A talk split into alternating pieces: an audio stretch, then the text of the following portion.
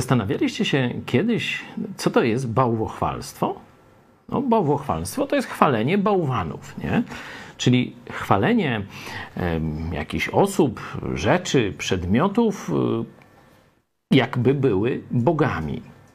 Co charakteryzuje Boga w takiej, y, że tak powiem, odbiorze powszechnym?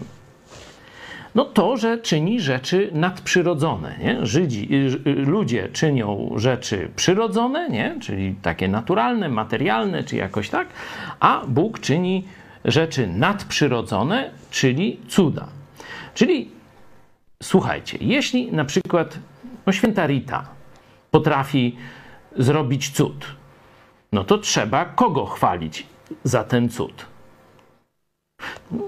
Tak by na chłopski rozum wyszło, że świętą Ritę, nie? No a jakby tak do świętego Antoniego, jakby tak się zwrócić i on by tak mógł zrobić cud, no to kogo by trzeba chwalić?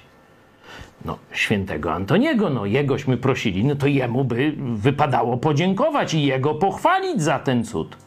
Ale zobaczcie, że w tym momencie robimy właśnie to, co zdefiniowałem na początku. Bo ani święta Rita, ani święty Antoni, ani Matka Boska to przecież nie Bóg. A spora część Polaków ich chwali tak, jakby byli Bogiem. A teraz odpowiem Wam na pytanie tytułowe. Kto czyni cuda? Otwórzmy Psalm 72, 18 werset. Błogosławiony niech będzie Pan, Bóg Izraela.